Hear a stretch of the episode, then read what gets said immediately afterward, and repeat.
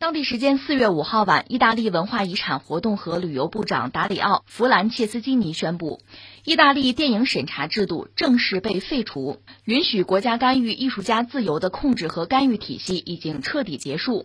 意大利电影审查制度诞生于一九一四年，制度被废除之后，在意大利电影再也不会因为道德或宗教问题被阻碍发行或被要求重新剪辑。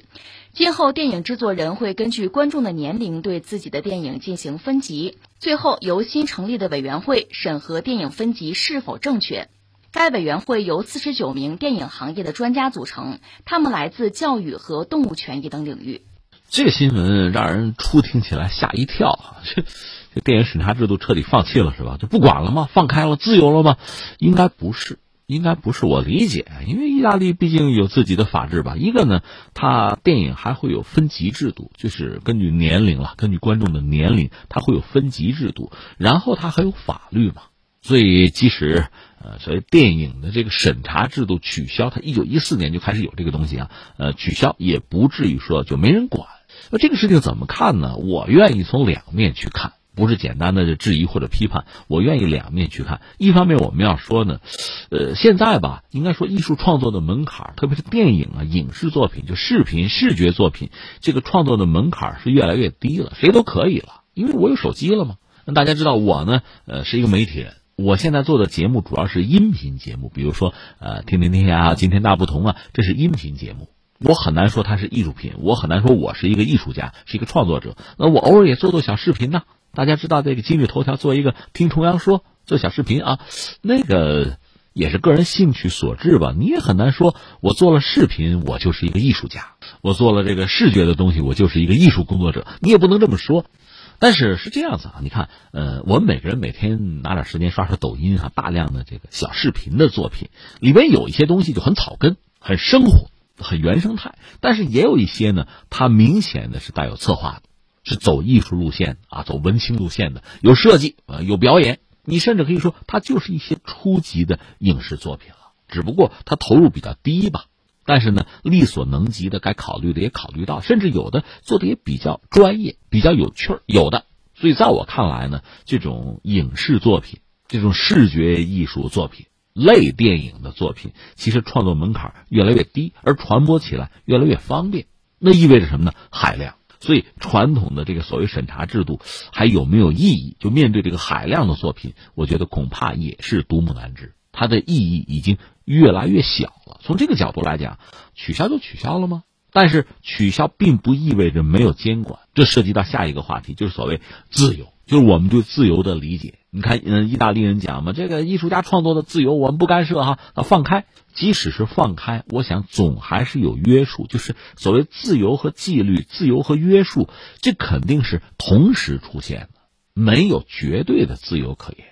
况且你有你的自由，我还有我的自由呢。我经常说，你有不戴口罩的自由，我有戴口罩的自由吧？你不能说你不戴口罩，你就逼着我也不能戴。或者我戴你就歧视我、打击我、排斥我，那我的自由谁保证啊？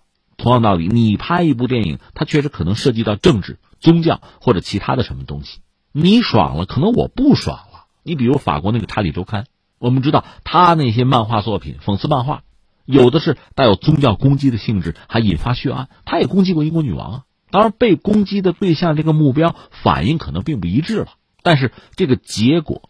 可能是非常暴力和血腥的，你要不要承担？你承担得起吗？或者撕裂社会，带来很多的麻烦。这里面涉及到历史啊、宗教题材的东西尤其如此。我记得美国人拍那个，呃，国王与安娜吧，涉及到泰国的这个国王的一段历史吧。泰国人不干了，说你编造历史嘛，这个片子禁了。类似的故事，我记得那个勇敢的心，那写苏格兰独立的故事嘛，里面那个华莱士被塑造成一个英雄。那从历史学家的角度考虑，也不一定认同这个东西啊。所以你看，你很自由，你拍了一部片子，我作为观众，或者你这个片子拍的里面涉及到一些历史啊、宗教类的东西，对我直接构成某种影响，那我确实有可能接受和不接受啊。那你看美国人拍的这个花木兰，拍的孙悟空，中国人能不能接受还两说呢吧？所以这里边就是你如果只强调创作者，就是电影艺术家的自由的话，恐怕是不够的。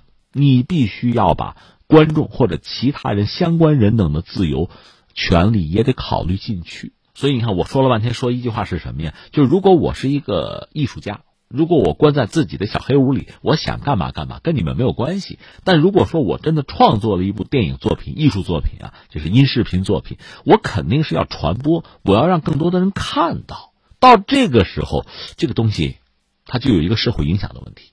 不管你有没有一个电影审查制度。你还是通过呃电影啊不同年龄的分级，或者还是通过其他的法律法规做约束，你总得有管理。我用最通俗老百姓的话说，那不能因为我有一个艺术家的标签，我就可以耍流氓。说到底就这句话吧。所以自由和对自由的约束肯定是同时存在。下面我要说一句但是是什么呢？但是意大利现在确实开了一个先例哈，就从电影审查这个角度讲，我放弃了。那么想必会出现一些作品，这些作品在意大利可能真的是合法的。自由的，我们也没法说不尊重啊。但是它有可能挑战其他的族群，甚至其他的国家，或者曲解了人家的历史，或者损害了人家的名誉，这种可能性是存在的。那怎么办？这有点像什么呀？我有一个不太恰当的比喻：有一些西方国家大麻是合法化的，但是在我们这不合法呀。那我就要担心我的孩子跑到你那儿去留学，这吸大麻怎么办？它确实可能会带来一系列的矛盾和冲突。那这些东西。我想就不是拿“自由”两个字能解决的。以前我们讲全球化，现在我们有个词儿“人类命运共同体”。说到底，大家的命运、大家的生活是越来越多的被连通在一起的。就算有些人想打断，有些人想脱钩，但是这种全球范围内人和人彼此之间的连通是不可能被彻底切断的。所以，当意大利的很多艺术家或者所谓的艺术家拿出一些作品伤害到其他人、其他族群的时候，怎么办？在你的那个范围内，它可能叫自由；而在我们这儿，它可能叫自私，或者叫别的什么了。而这个东西最后演化成不同国家、不同族群，甚至不同文明、不同宗教之间的在意识形态这类领域吧，借助影视作品这种工具相互攻击、彼此挑衅、争斗不休。如果出现这样一个局面，那就太让人遗憾了。